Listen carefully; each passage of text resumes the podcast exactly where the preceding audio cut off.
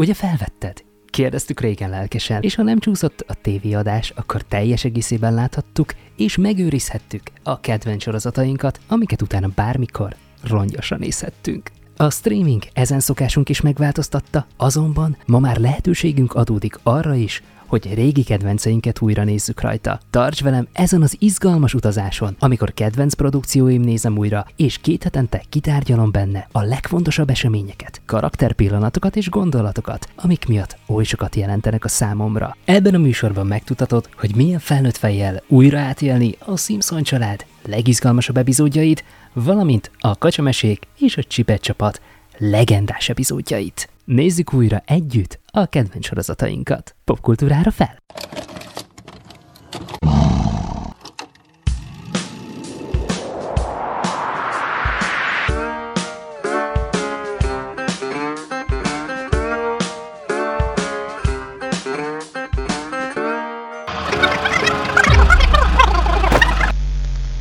Ugye felvetted?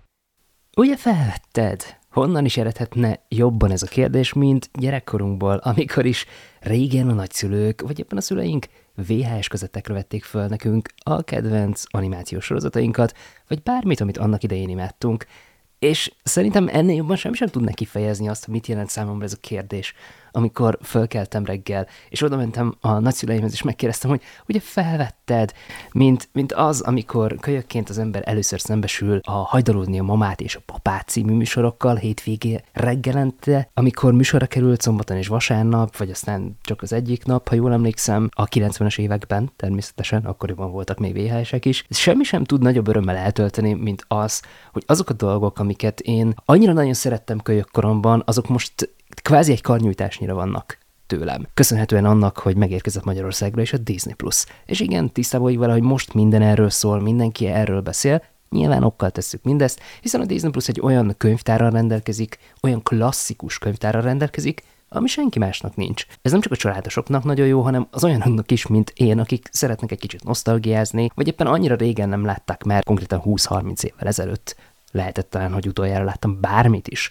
abból a kínálatból, illetve azokból a klasszikus animációs dolgokból, amik megjelentek a Disney Plus kínálatában, gondolok itt a gumimacikra, gondolok itt a csipet csapatra, gondolok itt mondjuk kacsamesékre. Bár a kacsamesékkel, ha jól emlékszem, akkor pár évvel ezelőtt, mint hogyha egyszer megpróbálkoztam volna, viszont nem jutottam vele túl sokáig. Most viszont nem kell bajlódni a beszerzésével, hanem egyszerűen csak fölmenni az oldalukra, vagy éppen elindítani egy applikációt, és meg lehet nézni. Ez az előnye annak, hogy az ember előfizet rá egy évre, és ezért ez egy elég jó ajánlat volt, és ha kínálatot is figyelembe vesszük, akkor szerintem a Disney Plusnak a kínálata nagyon jó. Nagyon-nagyon erős, főleg klasszikusokban, és ez volt az a dolog, amit az HBO Max-nál legjobban hiányoltam, mert ha az originalokat nézzük, akkor valószínűleg ott az HBO Max még mindig mindenkire kvázi, jó, az túlzás, hogy mindenkire, de mondjuk azt, hogy a Disney Plus-ra tök egyértelműen mérföldöketve, sokkal jobbak az HBO Max-os eredeti produkciók, viszont a Disney Plus megcsinálta azt, amit én az HBO Max-tól szerettem volna, nevezetesen azt, hogy elhozni egy tetemes méretű, klasszikus könyvtárat, mert a Disney Plus-on nem csak az animációs filmek találhatók meg, amiket nagyon-nagyon szeretünk,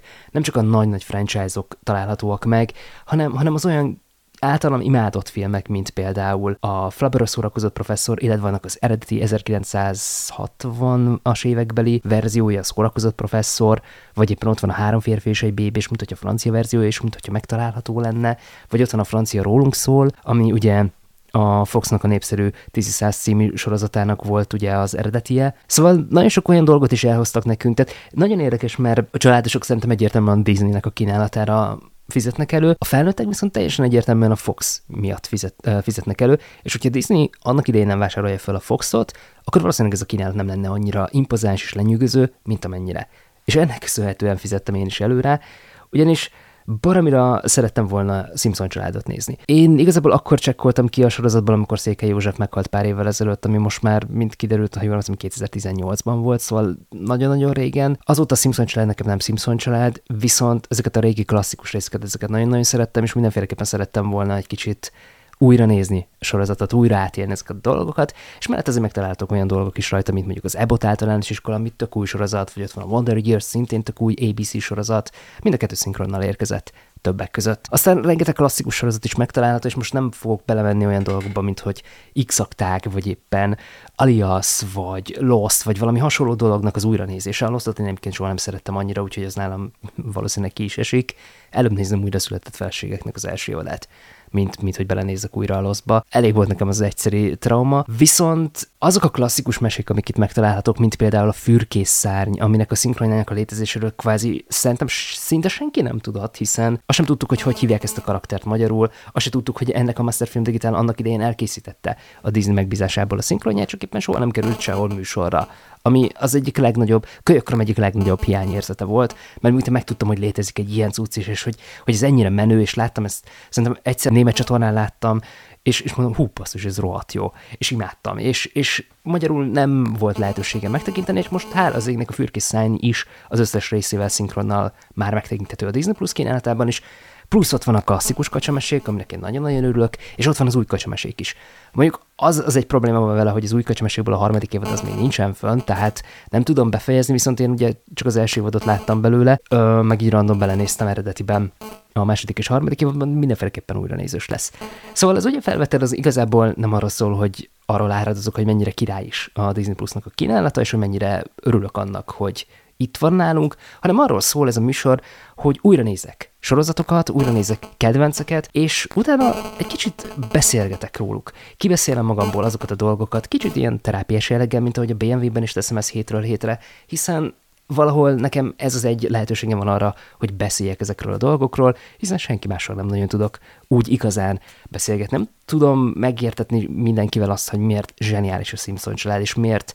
a 80-as évek legjobb produkciója volt talán nagyon sok szempontból, ami tulajdonképpen most már több mint 30 éve műsorom van. Nem tudom azt sem senkivel megértetni, hogy miért annyira jó dolog az a fürkészszány, vagy éppen a szörnyszakik, ugye egy vadonatúj Disney Plus-os sorozat, aminek most rendelték be egyébként néhány héttel ezelőtt a második évadát is. Sajnos ott már nem Lippai Lacival fogjuk megkapni a dolgot, az nekem mindenféleképpen nagyon nagy szívfájdalmam. Illetve volt még egy-két dolog, amiben belenéztem az elmúlt napokban. Egyébként a műsor felvételének pillanatában még csak néhány napja indult el a Disney Plus szolgáltatása Magyarországon, és még én is azért eléggé relatíve gyerekcipőben járok az egésszel kapcsolatban, tehát még relatíve nagyon kevés dolgot tudtam megnézni, aminek azért kicsit ellentmondta, hogy igazából szerintem baromira sokat láttam, de nem annyit, mint amennyit szerettem volna egyelőre legalábbis így a, a kínálatából. Én egyébként nagyon szimpatikusnak tartom a, az oldalát, nagyon-nagyon könnyű felületűnek is érzem nagyon sok szempontból. A főoldalnak a használatát, tök jók ezek a hábok is benne, de, de most tényleg nem ezekről a dolgokról szeretnék beszélni,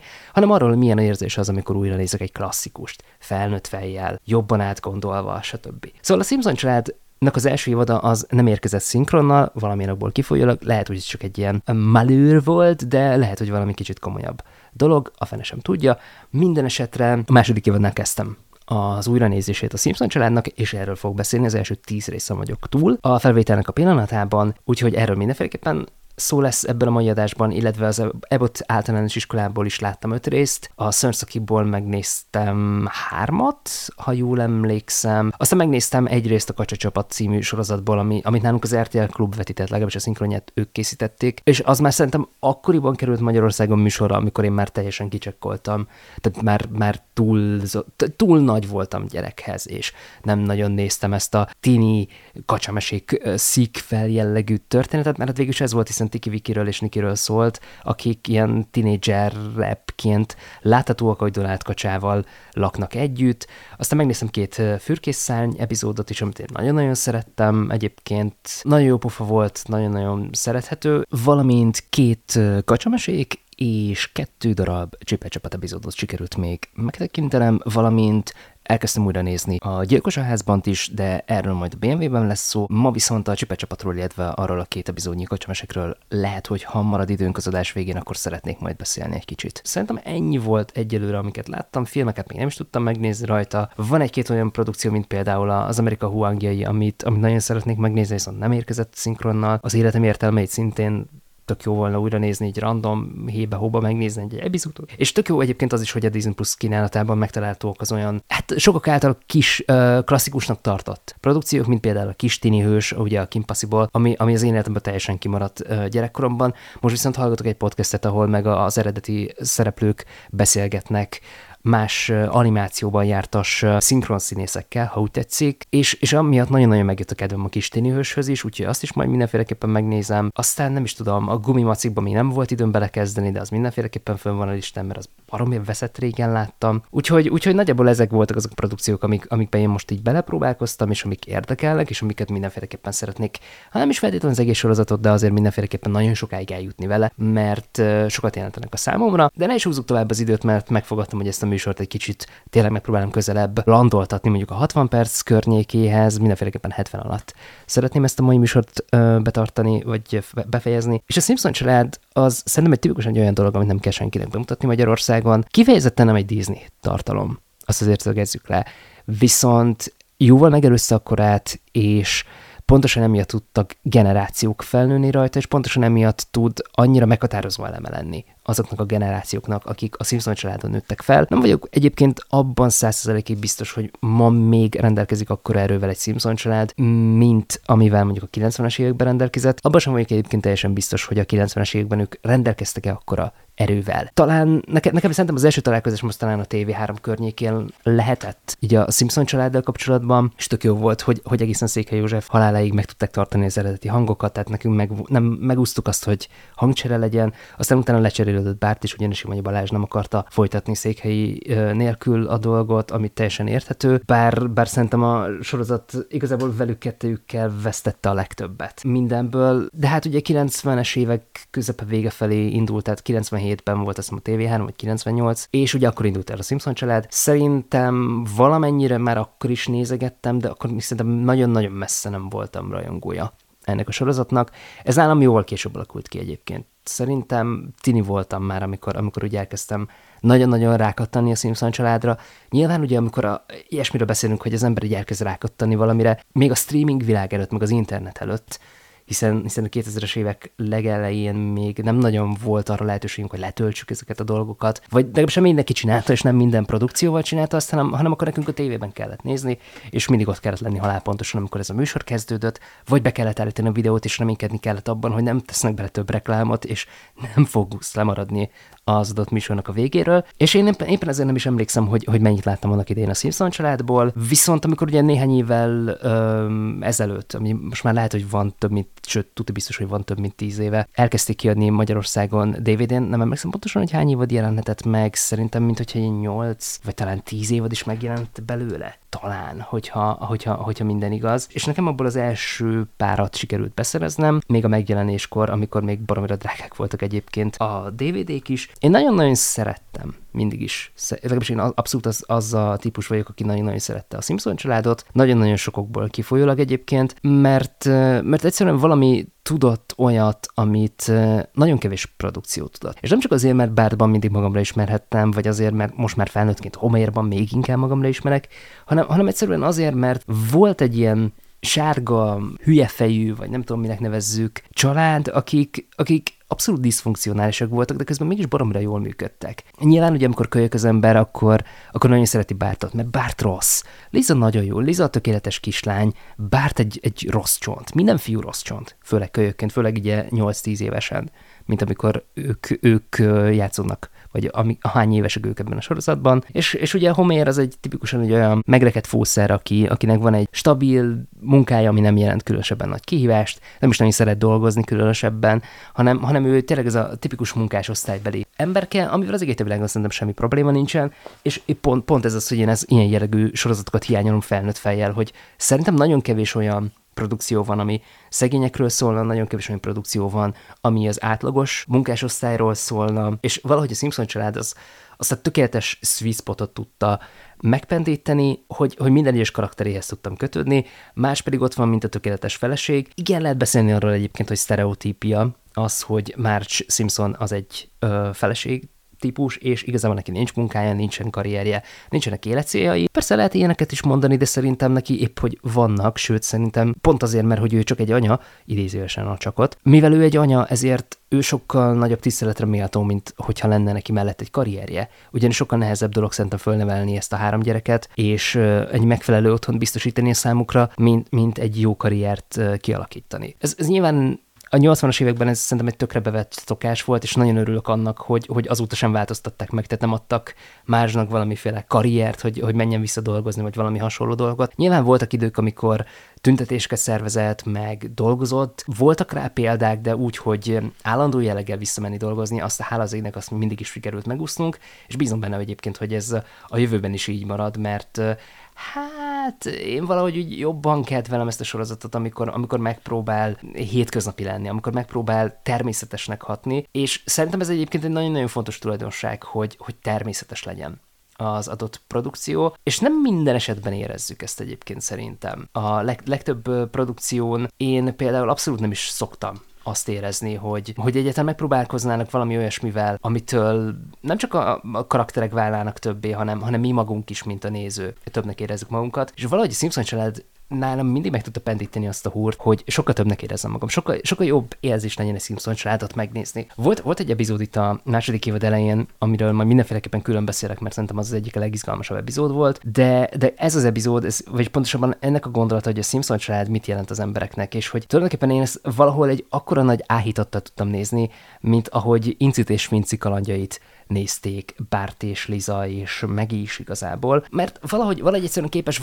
arra, hogy a Simpson család lekösse az embert. Na most nem tudom egyébként, hogy az én applikációmban van ilyen probléma, vagy hogy tényleg csúszik-e a szinkron, de nekem volt egy ilyen érzés egyébként, hogy csúszik a magyar hangsáv az eredetihez képest, és emiatt néha egy kicsit ilyen furcsa volt. Nem emlékszem egyébként, hogy a DVD-n is megvolt -e ez a, az a történet, de annyira nagyon-nagyon nem lep meg, hogy egy kicsikét elcsúszik, nem zavaróan feltétlenül, fura, furán had, de nem omlik össze tőle a világgazdaság, meg én sem fogom érte magam sokkal rosszabbul érezni. Ráadásul a Simpson család az tipikusan egy olyan produkció, ahol, ha jól emlékszem, akkor azt is lehet választani, hogy a, a részek egy digitálisan újra kevert 16.9-es széles vásznú formátumban jelenjenek meg, viszont hogyha nincsen bekapcsolva, akkor a, a eredeti 4-3-as képarányban láthatóak ezek a részek, és hogy nyilván ugye onnantól kezdve, hogy bevezették már a HD-t, meg a 16.9-es képarányt, onnantól kezdve már az epizódok is csak abban érhetőek el. Viszont ez 1989-ben indult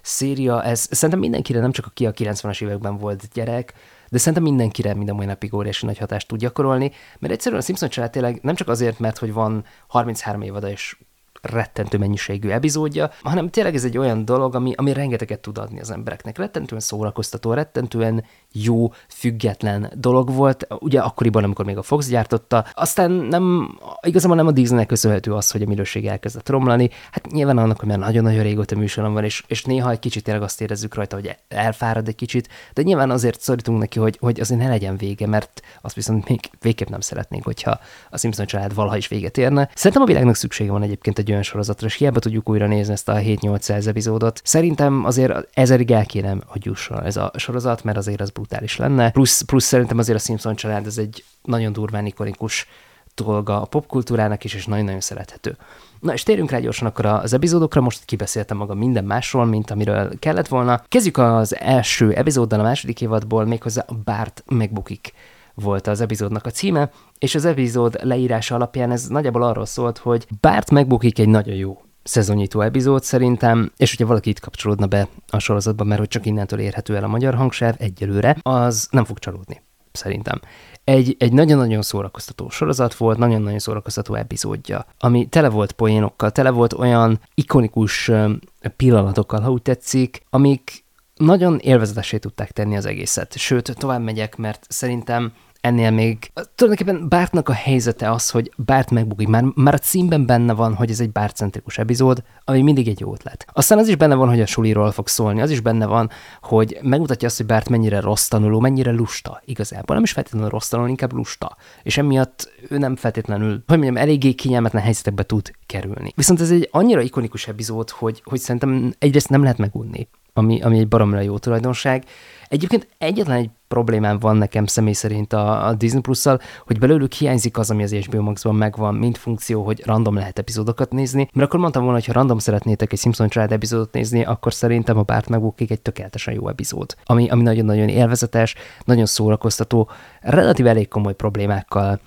találkozunk már benne, relatíve egész ügyesen tudja körbejárni azokat a témákat, amiket minden tinédzser átél, vagy minden gyerek átél, amikor, amikor nem rajong annyira az iskoláért, amikor nem szeret annyira tanulni, nem élvezi azokat a dolgokat, amikkel neki ott szembesülnie kell, akkor egy ilyen helyzetben fogja találni magát, mint amilyenben Bárt itt, és tulajdonképpen Bártnak keményen kell tepernie. Ha jól emlékszem, akkor ez volt az az epizód is, amikor volt egy ilyen, imádkozik Bárt, hogy, hogy legyen még egy kicsit több ideje, hogy, hogy ne, ne kelljen iskolába menni, és ne kelljen leadniuk a dolgozatát, és jön valami hóeső, meg hóvihar, meg mit tudom én, és akkor emiatt bezárják az iskolákat is. Bárt ahelyett, hogy kint játszana a barátaival, inkább otthon marad és tanul, mert hogy tökéletesen jól meg tudja magyaráztatni ez az epizód azt, hogy mennyire fontos az, hogy tanuljunk. Mennyire fontos az, hogy ne akarjunk megbukni. És, és szerintem ez egy iszonyatosan fontos üzenettel rendelkezik, és ezt mindezt úgy tudja elmesélni, hogy, hogy a gyerek megértse, de úgy is el tudja mesélni, hogy a felnőtt meg nagyon jól szórakozzon rajta. Sőt, igazából én nem ismerek olyant nagyon, aki, aki ne tudott volna valaha is jól szórakozni a Simpson családon, főleg nem a klasszikus epizódokon. Mert pedig itt a 89-90 környékén, amikor ezek a részek játszódnak, akkor, akkor ezek még nyugodtan nevezhető klasszikusnak, hiszen most már több mint 32 évesek. Tehát jó ég. Szóval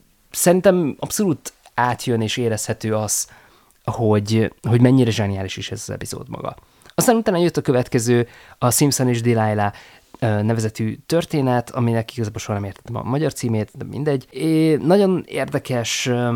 epizód volt, ugye Homér kopasz, és lát tévében egy szert, ami majd kinevezti újra a haját, és onnantól kezdve, hogy kinő a haja, onnantól kezdve mindenki egészen más emberként kezd tekinteni rá, és tulajdonképpen Mr. Burns meglátja őt, és azt mondja, hogy jó, akkor ezt a fószert ezt így azonnal elő kell léptetni méghozzá egy ilyen eléggé fontos pozícióban, illetve kap egy kulcsot a vezetői ö, mosdóhoz is, egy eléggé jó titkárt talán ez így lehetne könnyebben körülírni, és igazából Homer nem feltétlenül tündököl vagy ragyog a pozíciójában, viszont egy olyan segítőt kap, akinek köszönhetően ő mindig jól tud feltűnni, és ez a segítő az minden balhét és minden problémát be tud vállalni, mert hogy ugye neki is ugyanez a, a hajnevesztő szere volt vagy ő is ugyanezt a hajnevesztő szert használja, és amiatt ők ugye ilyen buddy meg társaik. Én ezt nagyon-nagyon szeretem ezt a részt, mert ez is megmutatja azt, hogy néha apróságokat kell megváltoztatni, akár magunkon, akár bárhogy másképp, akár a viselkedésünkön, de, de tényleg akár külsőn is bőven elég, és azáltal mindenki másképp fog tekinteni ránk. És igen, ez nem feltétlenül jelenti azt, hogy majd előléptetnek tőle rögtön, vagy hogy bármi egyéb történhet, de, de arra mindenféleképpen tökéletesen jó ez a, az egész epizód, ez a 20, nagyjából 4 perc környék, 23-24 perces rész, hogy tényleg tanuljunk valamit arról, hogy lehet, hogy nem feltétlenül vágyunk az előléptetésre, de azért mindenkinek jól jön. És tényleg az, hogy a változás az nem minden esetben kell, hogy rossz dolog legyen, sőt, a változás tud jól is elsülni, és tud nagyon jó is lenni, és tud ránk is nagyon jó hatást gyakorolni, hiszen ezáltal mi is jobbnak érezzük magunkat, és ez igen, ez valóban inkább az olyan hozzám hasonló kopasz pasiknak szól, mint amilyen ugye Homér is, és valahol egy tök jó kis történet volt. Tökre érdekes volt látni, hogy utána mennyire megnőtt az önbizalma, és emiatt én nagyon-nagyon kedvelem ezt a ezt az egész epizódot. Aztán jött a Borzalmak Simpson háza, ez egy, az, ez volt az első talán, ha jól emlékszem, így a Halloween epizódok sorából, legalábbis mint hogy az első évadban ne lett volna, de erre én most minden, semmiféleképpen nem mernék megesküdni, de, de minthogyha nem lett volna, mert ha jól emlékszem, akkor az első, a legelső epizód az a Simpson család karácsonya címre hallgatott, tehát szerintem ők ott karácsony környékén kezdtek. Úgyhogy a második évadban hozták be a Rémségek Simpson háza című dolgokat, ahol kaptunk, ha jól emlékszem, három átborzongató horror történetet, amik ö, érdekesek voltak ugyan gyerekszemszögből, gyerekként baromra hátborzongató egyébként, szerintem ez az élmény, de azért megközelítőleg nem annyira beteg vagy elvont és brutális, mint amilyen mondjuk a későbbi ötödik évad környéké környékétől lehet majd, vagy lesz majd. Szeretem egyébként az, a rémségiek, vagy a borzalmak Simpson házát, mert, mert tényleg baromira jó szórakozás. Baromira jó kis horror sztorikat mesélnek el így Halloween jegyében, és tényleg az van, hogy az ember így, így csak kopkodja a fejét, hogy wow, három baromira jó rövid történetet tudnak zsúfolni 20 két-három percbe kb. Volt benne ebben az epizódban egy ilyen kísértett házas történet, ami, ami nagyon bizarr volt, aztán kaptunk egy idegenekkel való félreértéses történetet, ami szerintem brutálisan zseniális volt. Plusz ott ugye ez volt az az epizód, amiben megkaptuk azt a klasszikus, holló verziót Simpson módra, ami zseniális zseniális. Nem, nem tudok más szót használni rá. A Simpson család szerintem itt az elején már nagyon-nagyon érződött rajta az, hogy, hogy ez egy zseniális dolog, aztán ezután csak még zseniálisabbá tudott válni az évek folyamán, és hát ez, ezért is nagyon szeretem annyira az első pár Simpson család évadot, mert, mert itt tényleg nem tudsz belekötni egyetlen epizódba sem, és lehet, hogy ez a borzalmak vagy reménységek Simpson háza, ez nem ütött akkorát, mint amikor ezt szerettük volna, hogy üssön, vagy amikor ennek ütnie kellett volna, de közben meg valahol meg mégis. És ez egy poromra jó érzés. Aztán jött a két kocsit minden garázsba, a három szemet minden harra című epizód, egyrészt zseniális ez a cím, másrészt pedig ez egy nagyon fontos törekvés volt bizonyos szempontokból, ugyanis arra szólt ez a rész, hogy Mr. Burns kormányzó szeretett volna lenni, és szerette volna, hogyha ennyit tennék a azért szeretett volna egyébként kormányzó lenni, hogy, hogy így tudja az atombiztonsági szabályokat az erőműve érdekében öm, kicsit megkönnyíteni, enyhíteni, hogyha úgy tetszik, mert hogy elég sok lecseszést kaptak, hogy mekkora nagy káosz és anarchia uralkodik ebben a gyárban, és igazából senki sem dolgozik, senki sem figyel a biztonságra, meg stb. És ö, tökre érdekes volt, mert ugye Mr. Burns egy abszolút zseniális karakter, aki, aki iránt nyilván senki nem érdeklődik, aztán valahogy eljutunk arra pontra, amikor meg mindenki elkezd érdeklődni, miután mond vagy tesz éppen egy-egy olyan dolgot, ami, ami nagyon-nagyon lenyűgöző tud lenni, és akkor utána ugye beválasztják, a, pontosabban elindulhat ezzel a kormányzói címért, és eléggé szoros a verseny, és ugye úgy dönt a kampánystábja, hogy az utolsó előtti éjszakán vagy estén el kéne menni egy full átlag családhoz, ami nem más, mint a Simpsonék. Ugye onnantól kezdve, hogy ő elmegy ide, onnantól kezdve nekik különböző, pontosabban úgy, úgy kéne megrendezniük ezt az egész vacsorát, amennyire ezt lehet, és nyilván amennyire Lizának a,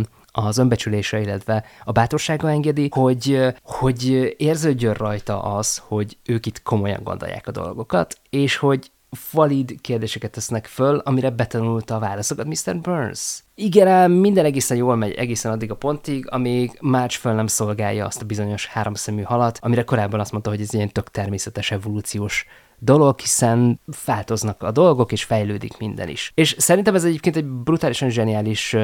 történet volt. Egyrészt baromira hátborzongató volt maga az a mondani való, amit megpróbáltak elmondani, vagy becsomagolni ebbe a részbe, és baromira zseniálisan tudták megoldani az egész történetet. Azt, hogy legyen egy erkölcsi mondani valója, legyen egy valid észrevétele arról, hogy mekkora gondban volt már a 90-es évek legelején az emberiség, és hogy mennyire durván ment a szennyezés, és hogy nem figyelünk oda a környezetünkre, és mindenkit igazából csak a saját érdekei vezérelnek, vagy éppen azok érdekelnek. És annyira zseniális egyébként tényleg itt az elején minden egyes Simpson család epizód, hogy rá tud reflektálni valamire, és rá tud világítani azokra a dolgokra, amik miatt ezek a, az epizódok ezek nem csak, hogy működni tudnak, de, de nagyon túlmennek azon, hogy simán szórakoztatóak legyenek. Szerintem legalábbis. Aztán az ötödik epizódja a második évadnak az a Táncos Homér című történet volt, amit szintén nagyon szeretek, mert, mert ez, ez tipikusan egy ilyen brutál szórakoztató epizód. Ugye Homér, a, a történet szerint ugye Homér beáll egy kabalának, és egy ilyen nagyon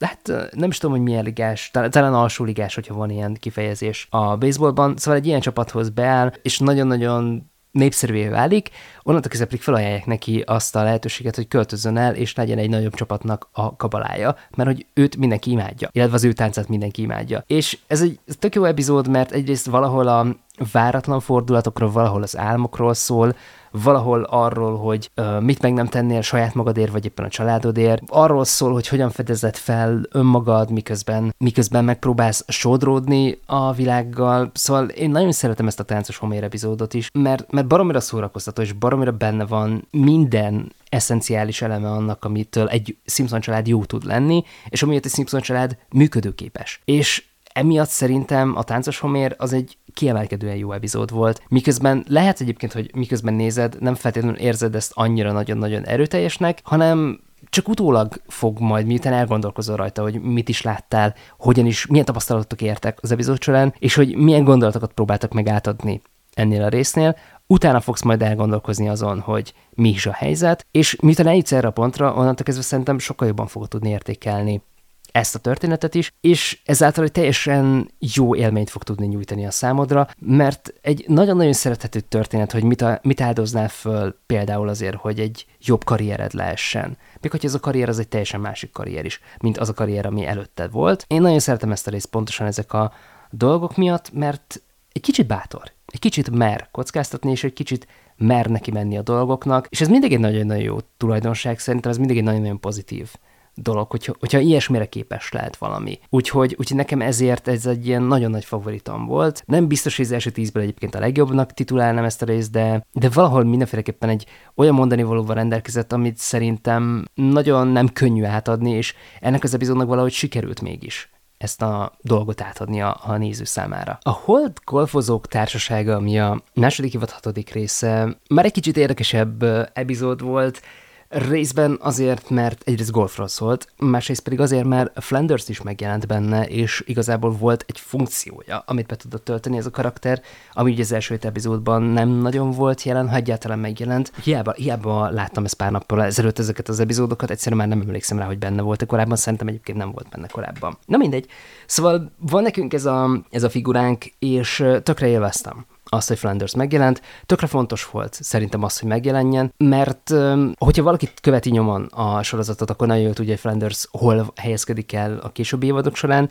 viszont itt az első szezon során itt, itt ő nagyon-nagyon másik pozícióban van. Megtudjuk azt is egyébként, hogy már 8 éve szomszédok uh, Homérral, és Homér még soha nem járt náluk, miközben úgy tűnik, hogy Flandersnek belülről a legkirályabb pecója van az egész városban. És hát nyilván ugye azért az ilyen, az, az nagyon, hogy mondjam, pozitív dolgokat tud kiváltani az emberből, és azt mondja, hogy what? Én nagyon szeretem ezt a részt, tényleg, mert ugye az egész arról szól, hogy van Nednek a fia, és van Homér, és az egyikük egy csapnivaló golfozó, a másikuk pedig egy tök jó dolog, aztán ugye Flanders és Homér összevesznek, és emiatt kötnek egy fogadást, hogy női ruhába le kell vágni, vagy le kell vágnia a vesztesnek a győztes sövényét. Ami zseniális fogadás, tehát iszonyatosan jól megmutatja azt, hogy mennyi mindent ö, ér ez a dolog, és én nagyon-nagyon szerettem ezt a, ezt az egész epizódot, mert volt benne egy-két olyan poén, mint például az, amikor ugye Liza elkezdi, hogy ha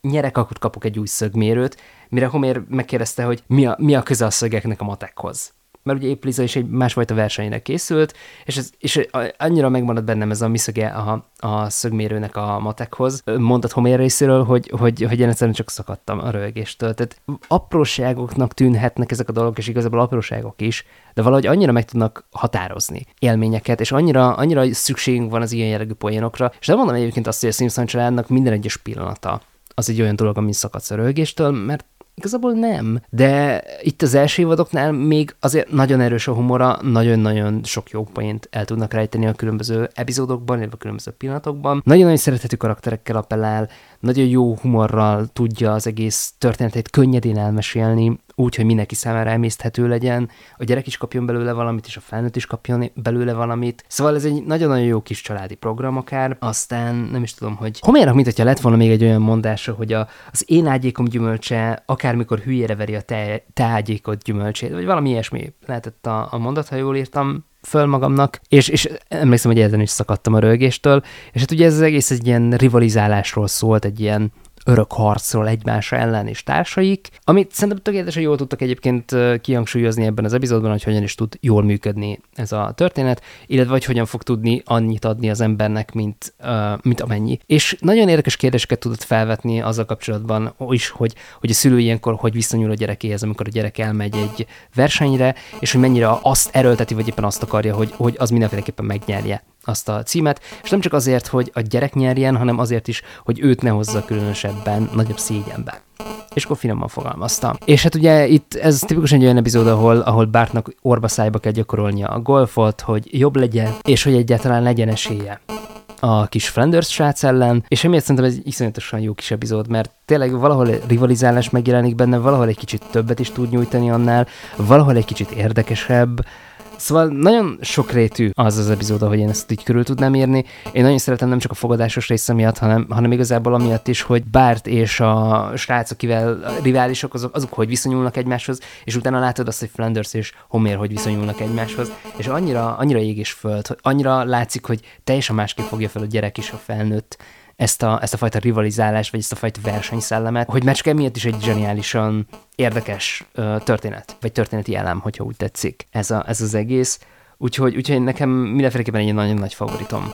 volt ez a történet is. Nem biztos egyébként ez sem, hogy a legviccesebb részek közé sorolnám, de, de tényleg megint ez volt az, ahol a, a mondani való és a stílus ahogy mindezt sikerült neki tálalni, az, az valahogy úgy klappolt, és minden a helyére került, és emiatt egy tökéletes kis epizódot kaptunk. Ezt követte utána a Bárt és a Háladás című rész, ami, ami számomra már nem volt egy annyira nagyon-nagyon fel, felelőtlen, vagy felhőtlen történet, mint amennyire szerettem volna mondjuk, hogy az legyen. Nem volt rossz, ezt azért szeretném leszögezni, abszolút nem volt rossz, sőt, én nagyon kedveltem. Ugye hálaadáskor Bárt ugye elmenekül, miután tönkreteszi azt a kis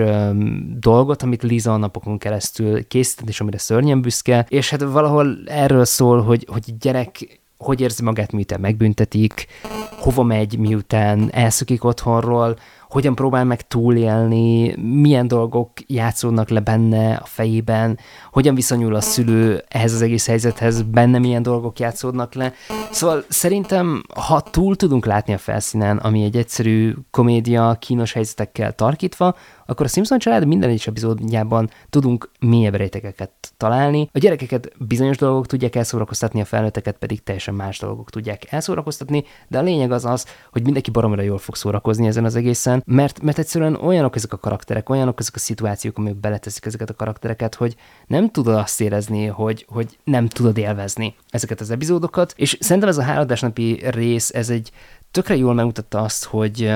milyen is a családon belüli probléma. Milyen az, amikor mérgesek vagyunk egymásra, hogyan viszonyulunk egymáshoz, hogyan viszonyulunk máshoz. Bárt esetében ugye valamilyen szinten az túlzás, hogy reflektált arra is, hogy ő milyen, vagy miért olyan, amilyen, mert igazából semmi ilyesmi nem történt benne, de mindenféleképpen arra, arra a szempontból tökéletesen jó volt ez a rész is, hogy megmutatta azt, hogy Bárt azért, hogy Bárt, Bárt aki, tehát aki, aki, mind, aki egyszer rossz fiú, az mindig rossz fiú. És nekem, nekem már csak ezért is nagyon szimpatikus volt ez a, az epizód, nagyon jó kis szerethető gondolat volt az, amikor láttuk elmenni Bártot az ingyen konyhára, ahol találkozott emberekkel, és, és láttunk egy kicsit abból is, hogy milyen az, amikor valaki hontalan, milyen érzés az, amikor valaki hontalan, és emiatt viszont szerintem ez a Bárt és a háladás egy, egy ilyen nagyon-nagyon fontos epizód, nem csak a mondani valója miatt, nem csak azok az érzések vagy érzelmek miatt, amiket tanítani próbál, vagy amikre emlékeztetni próbál bennünket ez a rész, hanem, hanem nagyon sok szempontból ez egy ilyen kiemelkedően jó történet volt, ami megható volt, ami érzelmeket tudott kiváltani a nézőből, és ami tényleg azt tudjuk mondani, hogy wow, és, és én nagyon szeretem az ilyen történeteket, nagyon szeretem az ilyen epizódokat. Amik nem csak kiváltanak belőlem valamit, hanem amitől tényleg azt érzem, hogy, hogy ez most valami olyan dolgot tudott adni, amit nagyon ritkán tudnak egy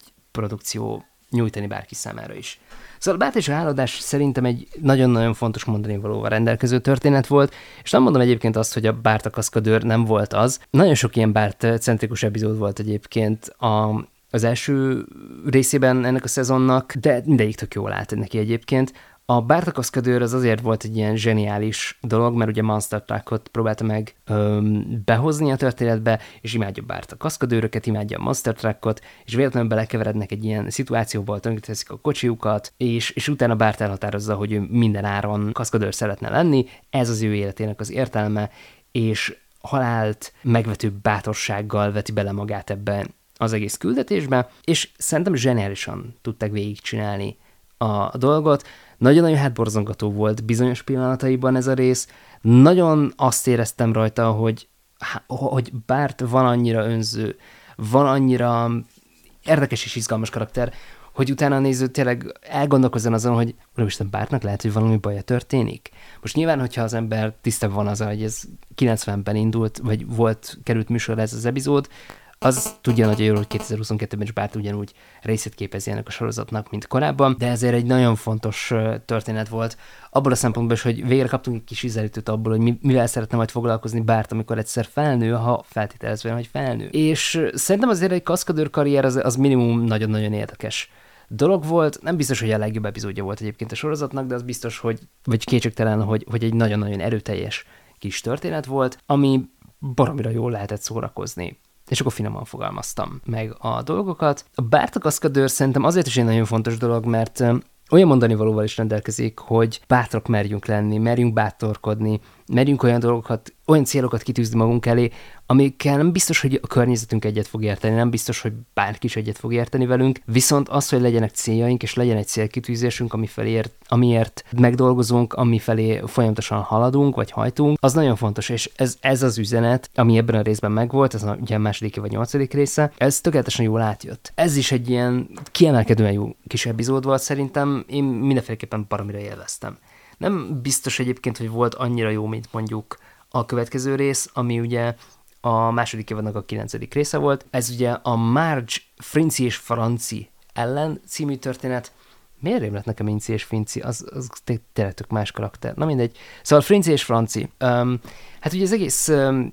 epizódnak a mondani valója az szerintem nagyon-nagyon valid volt. Ez egy olyan probléma, amivel szerintem 90-ben még annyira talán nem feltétlenül találkoztunk napi szinten, ma már sokkal erőteljesebben. Emiatt hígult fel szerintem egyébként az egész szakma, de ez egy teljesen másik kérdés. Szóval az egész rész az arról szól, hogy Frinc és Francit nézik a gyerekek, és hogy ma, uh, Megi megpróbálja megölni az apját. És hogy más szerint ez azért van, mert hogy a tévében ezt látta, ezt csinálta Frinci és Franci, és emiatt tiltakozni kezd a rajzfilmekben látható erőszak kultúrája ellen, és szeretné azt, hogyha megváltoztatnák ezeket a dolgokat, és nem így próbálnák meg elmesélni ezeket a történeteket, hanem egy kicsit kulturáltabbal. És ez az epizód az egyébként nagyon érdekes gondolatot vetett föl szerintem Liza részéről, és emiatt szeretnék nagyon sokat beszélni erről a történetről, mert hogy a második vagy kilencedik részében Liza valami olyasmit mond, hogyha megfosztasz minket a rajzfilmektől, akkor humorérzék nélküli robot lesz belőlünk. Val- valami ilyesmi volt a, gondolat, ami egyrészt baromira hátborzongató, másrészt viszont nagyon-nagyon valid elképzelés tud lenni szerintem, mert ha belegondolunk, akkor az ember tényleg kell, szüksége van a humorra tényleg az van, hogy, hogy egy animációs dolognak humorosnak kell lenni. Most az, hogy ki mit talál humorosnak, az megint egy más kérdés. Hogyha valaki erről folyamatosan elrejtik és eltitkolják a horrorfilmeket, akkor valaki másnál biztos, hogy elő fogja kapni, vagy magától biztos, hogy elő fog ásni olyan 18 pluszos dolgokat hat évesen, amiket neki nem biztos, hogy néznie kéne. És itt azért hogy mondjam, itt mégiscsak animációról beszéltünk, nem egy különösebben nagy vadságról beszéltünk, de azért nyilván a Frinc és Franciról érdemes azért azt megjegyezni, hogy azért ezek elég vad karakterek és elég vad történetekkel is rendelkeznek, és, és emiatt szerintem baromira hátborzongató volt az egész üzenete. Ugye nem csak a 90-es évek, 80-as, 90-es években volt jellemző az, hogy a szülők tiltakoztak bizonyos animációkban látható erőszakok ellen, ez szerintem minden mai napig egyébként valamilyen szinten jelen van, csak nem nagyon beszélünk róla. Márcsit ugye 90-es évek legelején elérte azt, hogy a csapból is ő folyjon, és a csapból is az ő problémája folyjon. És ez szerintem egy ilyen bámulatos dolog, bámulatosan elképesztően érdekes és izgalmas történet volt, amit nagyon ügyesen tudott tálalni, mert ez egy nagyon-nagyon valid, komoly probléma volt,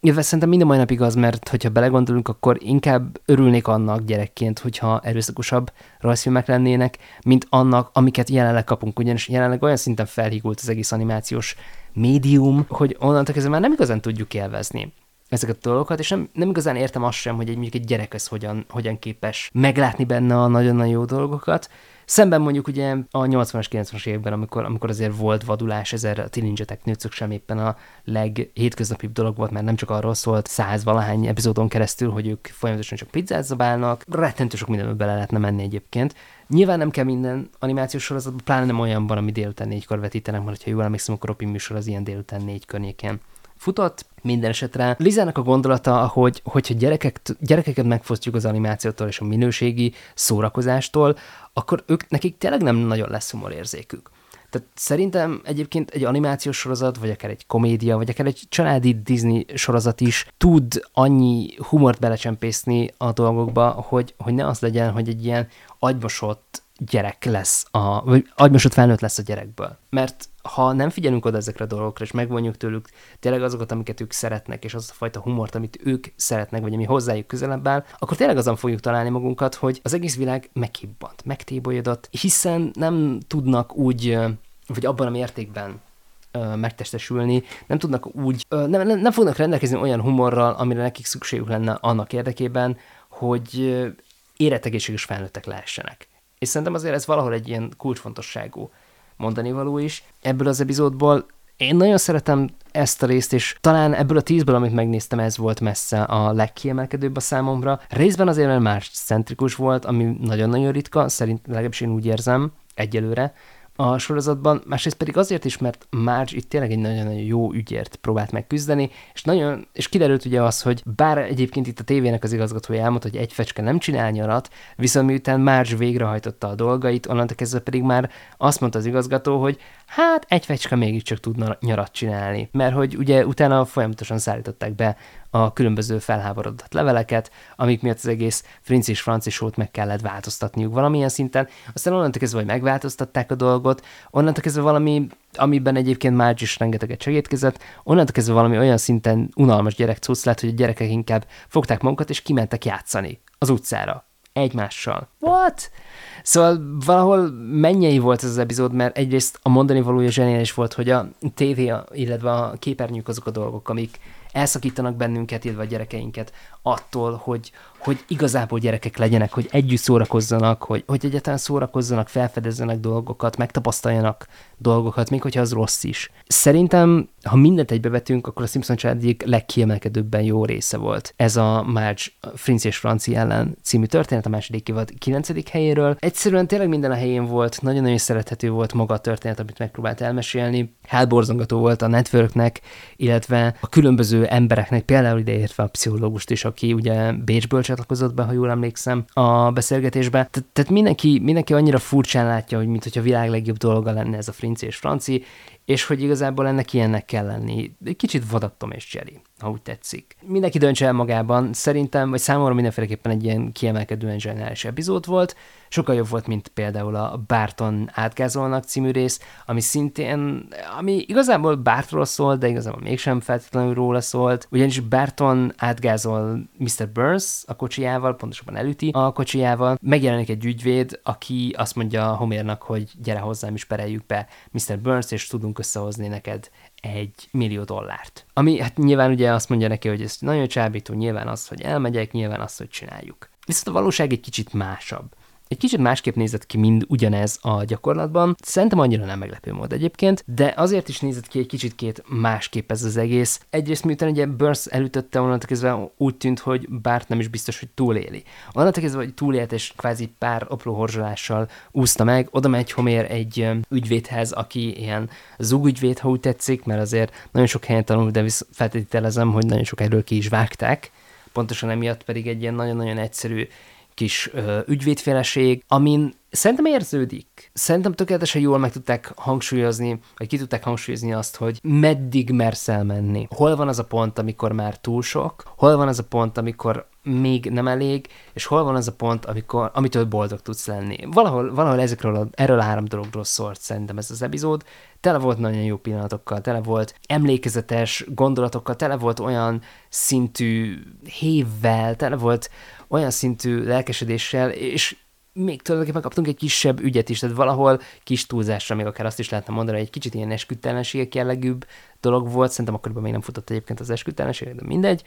Szóval valahol, valahol egy nagyon-nagyon érdekes kis epizód volt, hiszen ugye az epizód első felében megpróbáltak komét meggyőzni arról, hogy ezért mégiscsak pereljük be Mr. Burns, aki ugye főnöke, aki ugye 100 dollárt ajánlott föl, de hát nyilván ez egy baromra nevetséges dolog volt. Aztán itt van nekünk ez az ügyvéd, aki szépen becsábítja, ha úgy tetszik, a Simpson családot a mocsárba és a dutyiba, mert hogy tulajdonképpen tényleg arról van szó, hogy, hogy elég kényelmetlen helyzetben találja magát az új jövővény, ami szerintem egy nagyon hátborzongató dolog. Már csak azért is, mert hogy ezáltal egy kicsit tényleg az emberek az az érzése, hogy,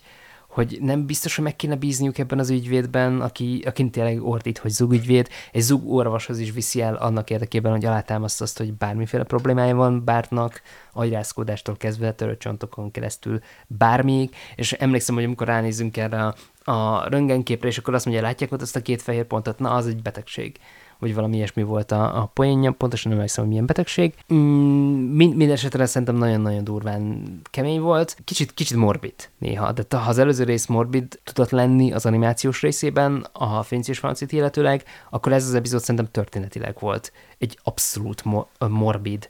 valami, ami tök szórakoztató volt, nem éreztem annyira nagyon-nagyon erősnek az előző részt követően, de valahol meg mégiscsak tudott annyit nyújtani, vagy úgy nyújtani mindazt, hogy, hogy tényleg egy kicsit azt érezzük rajta, hogy kicsit többek lettünk általa, kicsit jobban szórakozunk rajta, kicsit tényleg átjárja az embert az az érzés, hogy mennyire vigyázni kell, meg hogy valahányszor lelépsz az úttestről, akkor mindig körül kell nézni, nehogy így jár, mint Bárt. Szóval szerintem tele volt rengeteg jó tanulsággal, tele volt nagyon jó sok pillanattal, amiket, amiket én nagyon-nagyon szerettem ebben az egészben. Tele volt olyan apró gondolatokkal, nem csak ez az epizód, hanem, hanem az egész Simpson családnak az első tíz rész, amit én megnéztem, amikből tényleg már árad az, hogy ez egy mennyire zseniális sorozat is lesz. És vannak arra utaló jelek, hogy már most is az egyébként, tehát innen már nem, nem nagyon kell sokat megtenniük annak érdekében, hogy még jobb lehessen, de azért egy kicsit még kell menni. Egy kicsit kell menetelni vele, viszont az első tíz része, a második évadnak azt szerintem minimum zseniális volt. Ha lennék olyan eszelős és megpróbálnék felállítani egy sorrendet, amit most nem fogok megtenni,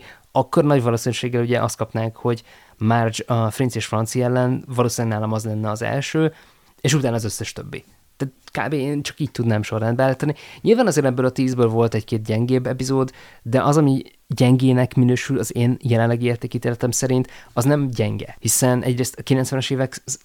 szemléletével kell figyelni ezeket az epizódokat, másrészt pedig, ha belegondolunk igazából, szerintem a legtöbb poén kiállt az idők próbáját. Egyiknél sem éreztem azt feltétlenül, nyilván ez egy ilyen magyar verziónak is a sajátossága, hogy, hogy elvesztett volna valamit a varázsából, vagy egy kicsit másképp szólt volna, egy kicsit másról szólt volna, és ezek szerintem baromira fontos dolgok annak érdekében, hogy az ember tisztában legyen azzal, hogy mivel is foglalkozik, és hogy mi az a dolog, amit, amit ő nagyon-nagyon szeret, és ugye itt volt egy olyan kérdés a tárgyaláson, mert ugye volt egy tárgyalás is ebben az epizódban, amikor a bíró megkérdezte Bártot, hogy ugye tudod, mi a különbség az igazság, igazmondás és a hazugság között. És Bárt meg csak így tök fragmál annyit mondta, hogy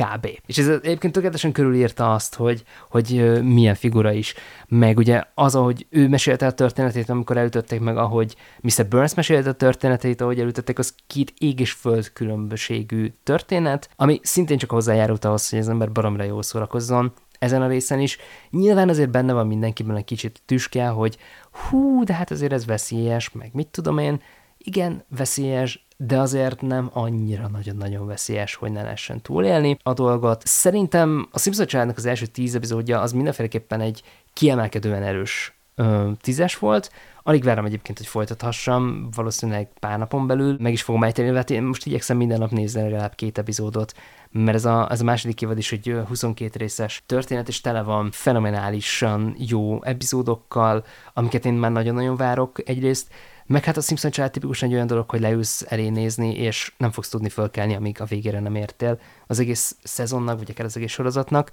Egyszerűen szimplán annyira, annyira jó, annyira közvetlen, annyira ő, őszinte és annyira önző,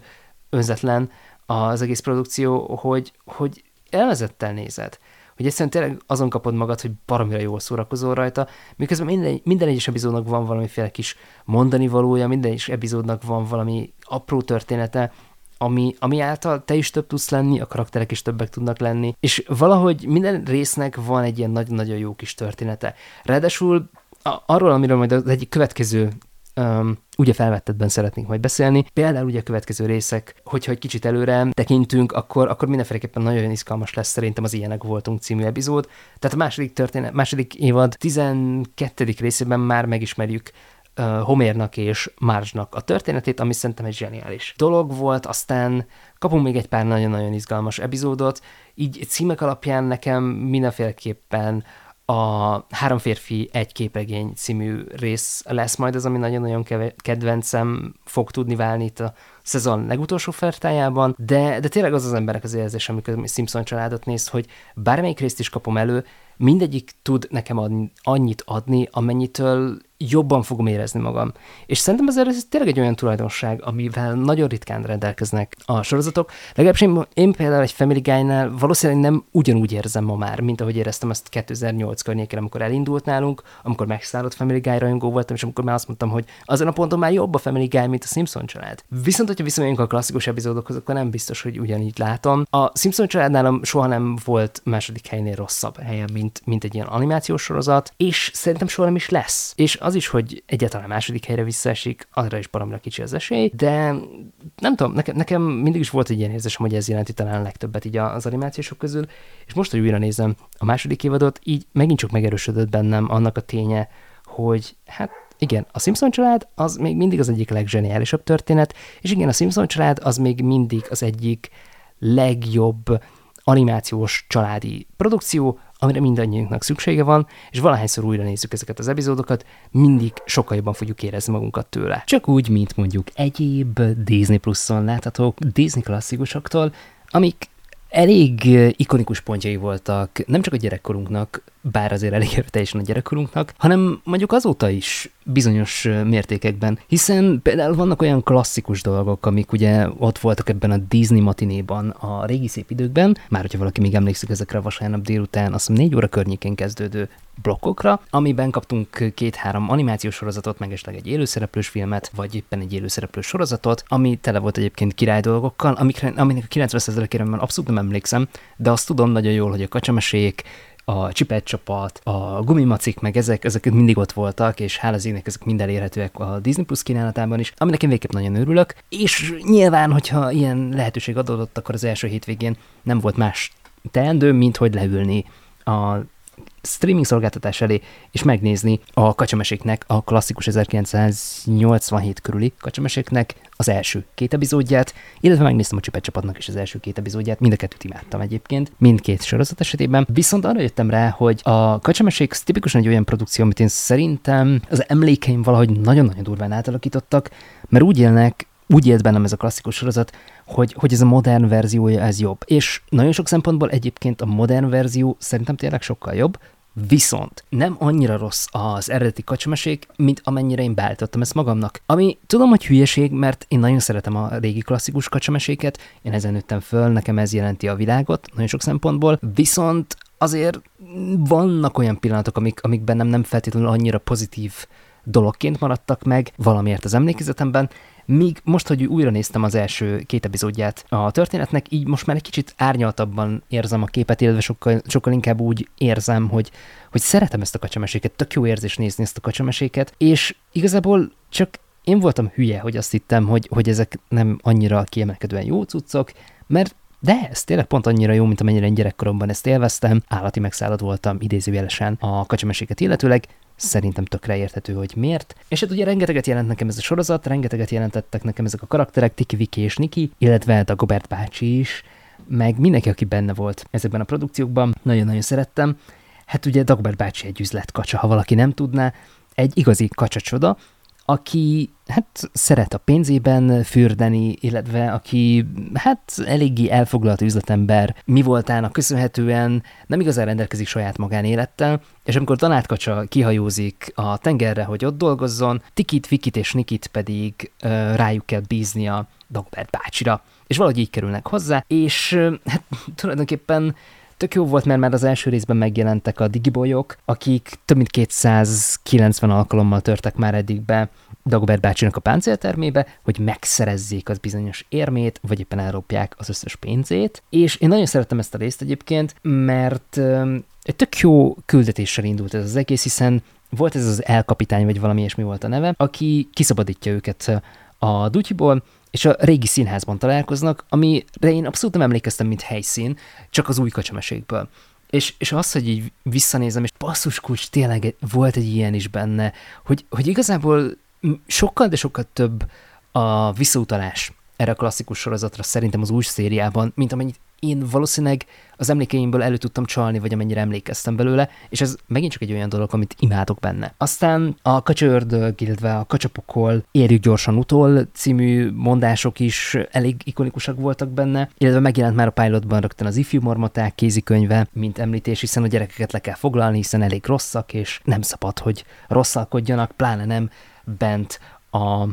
a helyen. Szóval nagyon szeretem ezt a részt, mert ugye itt egy térképért, az, ha jól hogy térképért ment a, a küldetés, és um, aki megszerzi a térképet, az, az bizony hozzájutott egy bizonyos hatalmas kincshez, ami a leggazdagabb kacsává teheti őt a föld kerekén. Nagyon szeretem egyébként ezt a részt, mert tényleg benne voltak a digbolyok, benne volt minden olyan klasszikus kacsamesék elem, ami az emberben úgy, úgy igazából megmarad, közben nagyon-nagyon szerethetően ábrázolta ezeket a karaktereket, illetve nagyon sokat tudott hozzátenni ahhoz az összképhez, ami egy ilyen iszonyatosan jó és izgalmas kalandsorozatot fog előrevetíteni, és hála az égnek egyébként az is lett baromira brutálisan izgalmas kalandsorozat, amit én nagyon-nagyon imádtam. Szóval a Pilot szerintem egyébként nagyon sok szempontból kimaxolta a benne rejlő lehetőségeket, sőt, még túl is teljesítette őket bizonyos szempontból, hiszen iszonyatosan élvezetes volt, és nem csak azért volt szerintem iszonyatosan élvezetes, mert hogy annyira jól működött, vagy mert annyira képben volt, hanem, hanem egyszerűen valahogy tényleg azt érezte az ember rajta, hogy minden egyes apró eleme, az működik. És szerintem ez nagyon ritka. Egy, egy jó pilot esetében nyilván működnek ezek a dolgok, viszont hogyha azt nézzük, akkor volt egy második része is, ami, mert ugye az első kettő az egyébként ilyen összekapcsolódik, illetve um, tulajdonképpen egymás folytatásai, és szerintem egyébként a második rész az szintén egy, egy olyan történet volt, ami tökre jól volt, tök, tökre jól idomult az előző részhez, illetve tökéletesen ügyesen tudta folytatni az ott megkezdett történetszálakat, azzal a különbséggel, hogy bemutatta Glomgold karakterét, akit szintén nagyon-nagyon szeretünk, aki szintén nagyon-nagyon emlékezetes figurája volt ennek a történetnek, és Dagobert bácsinak például volt egy ilyen mondása, hogy mondj egy árat, duplász meg, és amit, amit szerintem viszonyatosan zseniális dolog volt. Egyébként tényleg ez a sorozat, ez, ez tényleg egy olyan produkció volt, ami szerintem tele van ikonikus pillanatokkal, és tele van olyan szerethető karakter momentumokkal, amik miatt az ember tök mindegy, hogy 5 évesen látja ezt először, 35 évesen látja ezt először, vagy akár 75 évesen látja először, vagy sokat gyára, valahogy nem tudod megunni a kacsameséket. Van egy ilyen vibe ami, ami túlmutat azon, hogy visszaidéz a gyerekkorod, visszaidéz a fiatalságod, visszaidéz azokat az időszakokat, amikor még jók voltak az animációs sorozatok, és volt értelme egy animációs sorozatnak. Én ezt szeretem nagyon benne, és számomra ezt az élményt tudta nyújtani, viszont ez ma már ugye egy kicsit meg mert kicsit, kicsit ma már mások az animációs sorozatok, ez alól egyébként kivétel volt szerintem a modern kacsamások sorozat, ami három évadot élt meg, amit én nagyon-nagyon szerettem, és ami, ami szerintem nagyon jól működött ebben a, az egészben, részben túl azon, hogy Dagobert bácsi és Glomgold kapcsolatát mennyire ügyesen tudtak ábrázolni már az első pillanatoktól kezdve, szerintem iszonyatosan jó volt a történet, iszonyatosan jó veszélyeknek tették ki a hőseinket, és iszonyatosan élveztem azt, hogy őket elküldik egy ilyen küldetésre, hogy át kell menniük a sivatagon, meg minden egyéb ilyen veszélyes terepen, és ez annyira, annyira jó érzés volt látni a Tikit, Vikit és Nikit, meg persze Dagobert bácsit így együtt kalandozni, hogy, hogy felvetette bennem azt a kérdést, hogy miért nem készült több kaland animációs sorozat, vagy, vagy akár élőszereplő sorozat, tök mindegy, csak kaland sorozat. Miért annyira nehéz ezt a műfajt jól csinálni? És miért van az, hogy ha kalandsorozatokról van szó, akkor mindig a kacsamesék az, ami elsősorban beugrik az embereknek, nem pedig mondjuk az ifjú Indiana Jones, ami egyébként szerintem szintén nagyon jó volt. Mondjuk nekem valószínűleg egyébként az elveszett erekék hossztogatói ugrik be, mint egy nagyon jó kalandsorozat, de annak is már több mint 20 éve, hogy az műsorom volt, és ezután nem készülnek ilyen jó sorozatok. Nyilván tudjuk, hogy majd a Disney Plus-ra jövőre, talán már érkezik, azt hiszem jövőre, de lehet, hogy még idén érkezni fog a Nemzet Aranyos sorozat, nagyon várom, izgatott vagyok miatta. Nem hiszem egyébként, hogy annyira jó tudna lenni, mint amennyire én szeretném, hogy jó legyen, de bízom benne, hogy majd valami különleges élményt fog tudni nyújtani, mert ha már azt meg tudná, vagy azt tudná szállítani, akkor én már boldogan halnék meg lényegében. Viszont a kacsamesék az tényleg egy iszonyatosan kiemelkedően jó animációs sorozat, ami tele van kalanddal, tele van izgalommal, és teljesen mindegy, hogy hány évesen nézi az ember, teljesen mindegy, hogy önszántatból, vagy éppen nosztalgiából, vagy éppen kíváncsiságból, valahogy a kacsamesék azt szerintem az a különleges sorozat, ami mindig tud valami pluszt hozzátenni az emberhez. Egy komfortsorozat közben de közben mégis iszonyatosan izgalmas. Tehát ez nagyon ritka az a fajta komfortsorozat, ami menet közben baromira izgalmas is tud lenni, és szerintem a kacsameséknek a legnagyobb erénye, vagy a legnagyobb erőssége, az pontosan abban rejlik,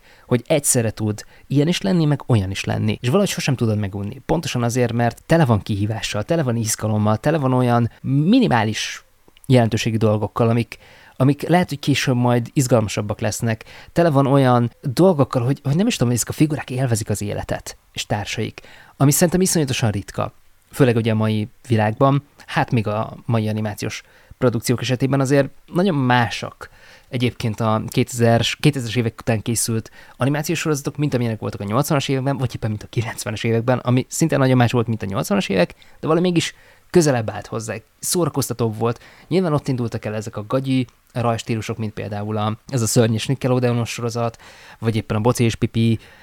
vagy az én vagyok a menyús és társaik, ahol bár szerintem azért elindult ez a gagyi rajstílus, de valahogy mégis remekül működött, és nagyon jól lát neki ez a stílus. A kacsameség viszont egy nagyon-nagyon szerethető, letisztult stílusban készült mindig is, és én emiatt imádtam egyébként, amióta az ember emlékezetem van, ezt a szériát, valahogy mindig képes volt arra, hogy olyat nyújtson, amit egyik másik sorozattól sem kaptam meg, és nekem valószínűleg ezért is maradt így cirka 30 év után is a szívem csücske, és ez egyik legfontosabb sorozatom, amit valaha láttam, már így az animációs műfajból, és valószínűleg ezért szeretném újra nézni. Nem tudom, hogy eljutok a végéig, szeretnék bízni abban, hogy idővel el fog tudni jutni a végéig.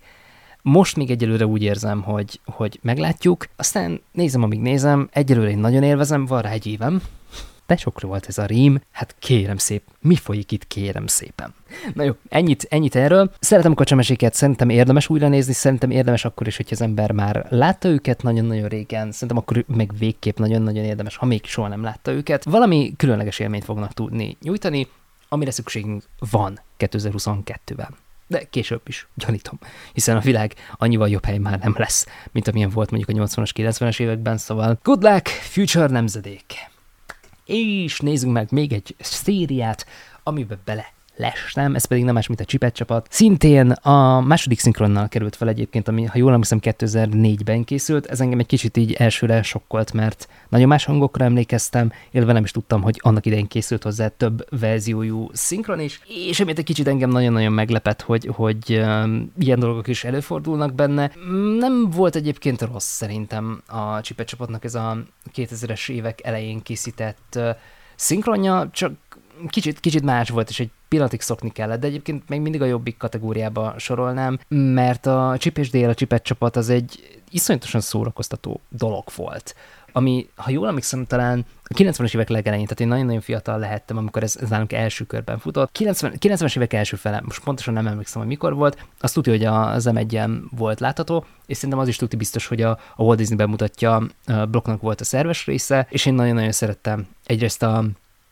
a főcímzenéjét, ami csicsi dél, jön, ha mondod, csicsi dél, oda potyan. Tudjátok ezt a, ezt a klasszikus dalt, ami most ugye a film miatt amúgy sem tud nagyon kikerülni az ember fejéből, na mindegy. És hát ha jól emlékszem, akkor egyébként több, több szinkron verzió is készült, nem, nem is biztos, hogy csak ez a két verzió uh, létezik hozzá, ha jól emlékszem, vagy, vagy csak voltak olyan verziók, amik, amik másképp volt, mindegy, nem emlékszem már pontosan, hogy hogy volt. Min, minden esetre az, az egyszer tudni biztos, hogy nagyon jó volt egyébként a, az egész. Hangulatos volt, nagyon-nagyon szórakoztató volt. Ugye eb, eb, mindegy, mindegy verzióban Chipnek egyébként Vándor Éva volt a hangja, ami szerintem fenomenálisan zseniális, Kerekes József pedig Délnek volt a hangja. Nyilván tökre nem lehetett egyébként hallani. Ha valami fel akarok háborodni, akkor az az, hogy, hogy a Chip és Dél filmben, aminek szerintem még mindig nem aktív ebben a pillanatban a szinkronja a Disney Plus-on, miért nem ők lettek? A hangok egyik sem egy megszerezhetetlen nagy név, szerintem legalábbis. Aztán én nagyon szerettem egyébként Sziporka Hebrencset, akit ugye az eredeti verzióban ott még Somlai Edina szinkronizált,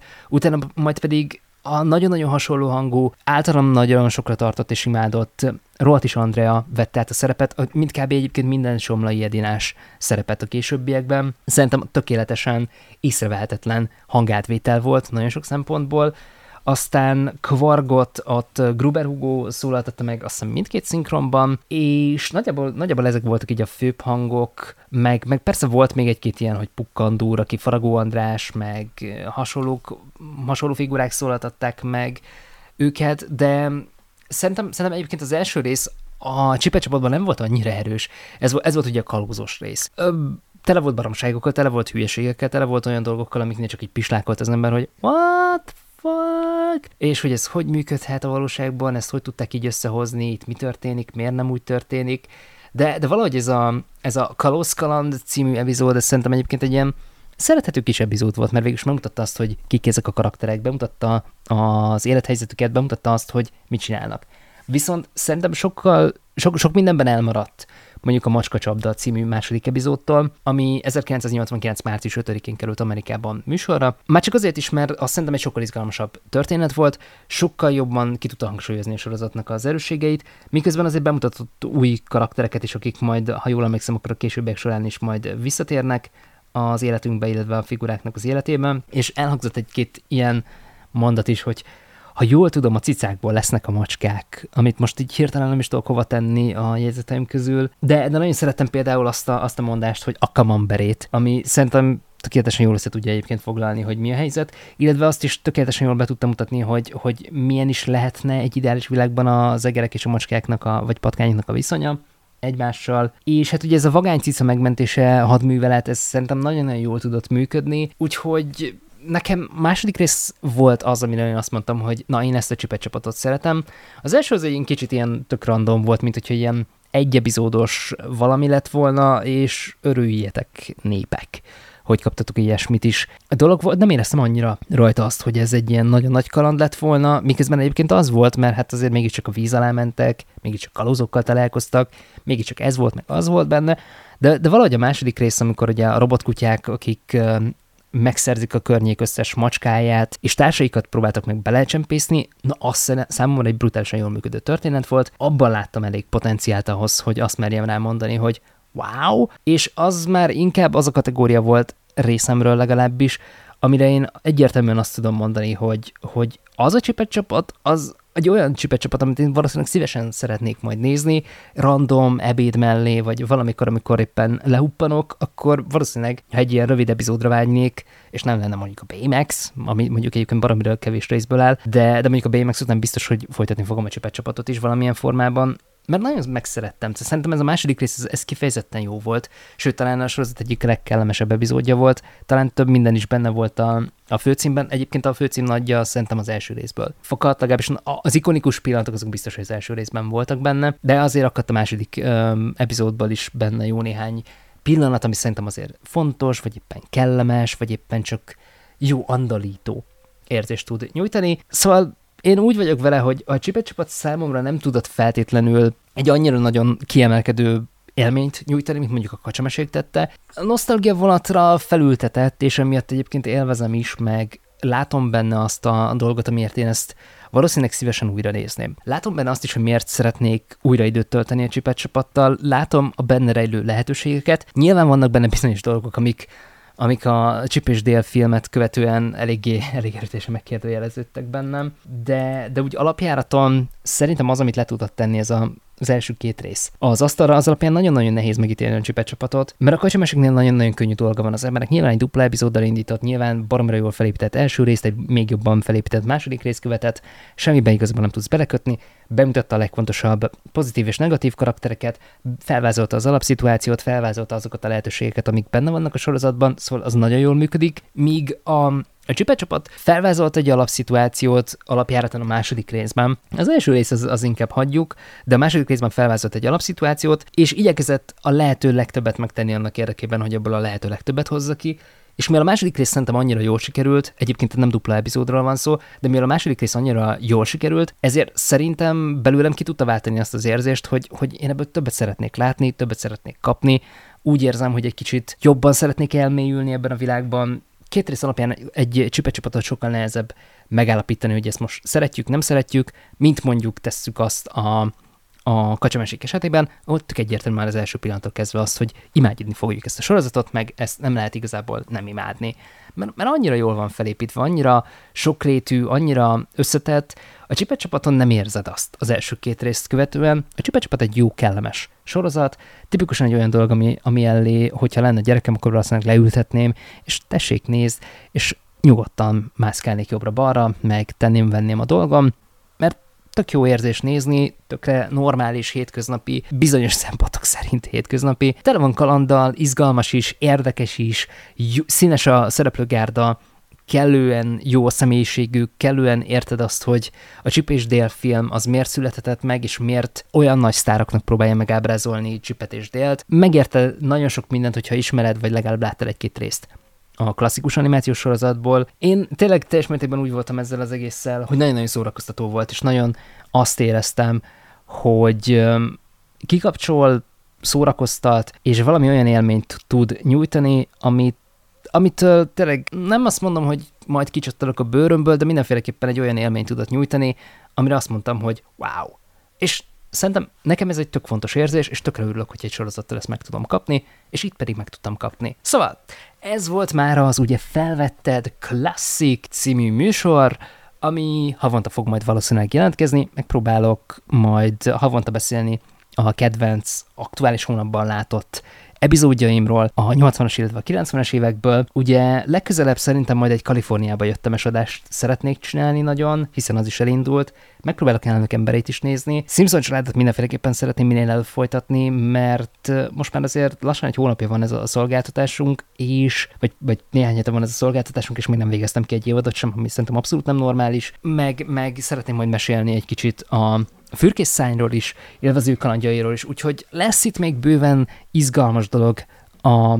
az ugye felvettett klasszikban, szerintem érdemes lesz legközelebb is velem tartani, addig pedig iratkozzatok fel a csatornára, jelezzétek, hogy mennyire jön be, vagy éppen nem jön be, milyen produkciókról szeretnétek hallani, a műsoron belül a különböző platformokon. Hallgassatok bennünket a Spotify-on, az iTunes-on, illetve a Google Podcast-en, vagy éppen a YouTube-on, hogyha valaki ott szeretne. Gyertek, beszélgessünk róluk lent a kommentekben, mondjátok el a ti véleményeteket, illetve írjátok meg a ti véleményeteket és kedvenc pillanataitokat a podkultpanelkukac.gmail.com címre. Köszönöm szépen a figyelmet, köszönöm, hogy kitartottál velem, és találkozunk legközelebb, addig pedig popkultúrában rendkívül gazdag hetet kívánok. Frazier has left the building.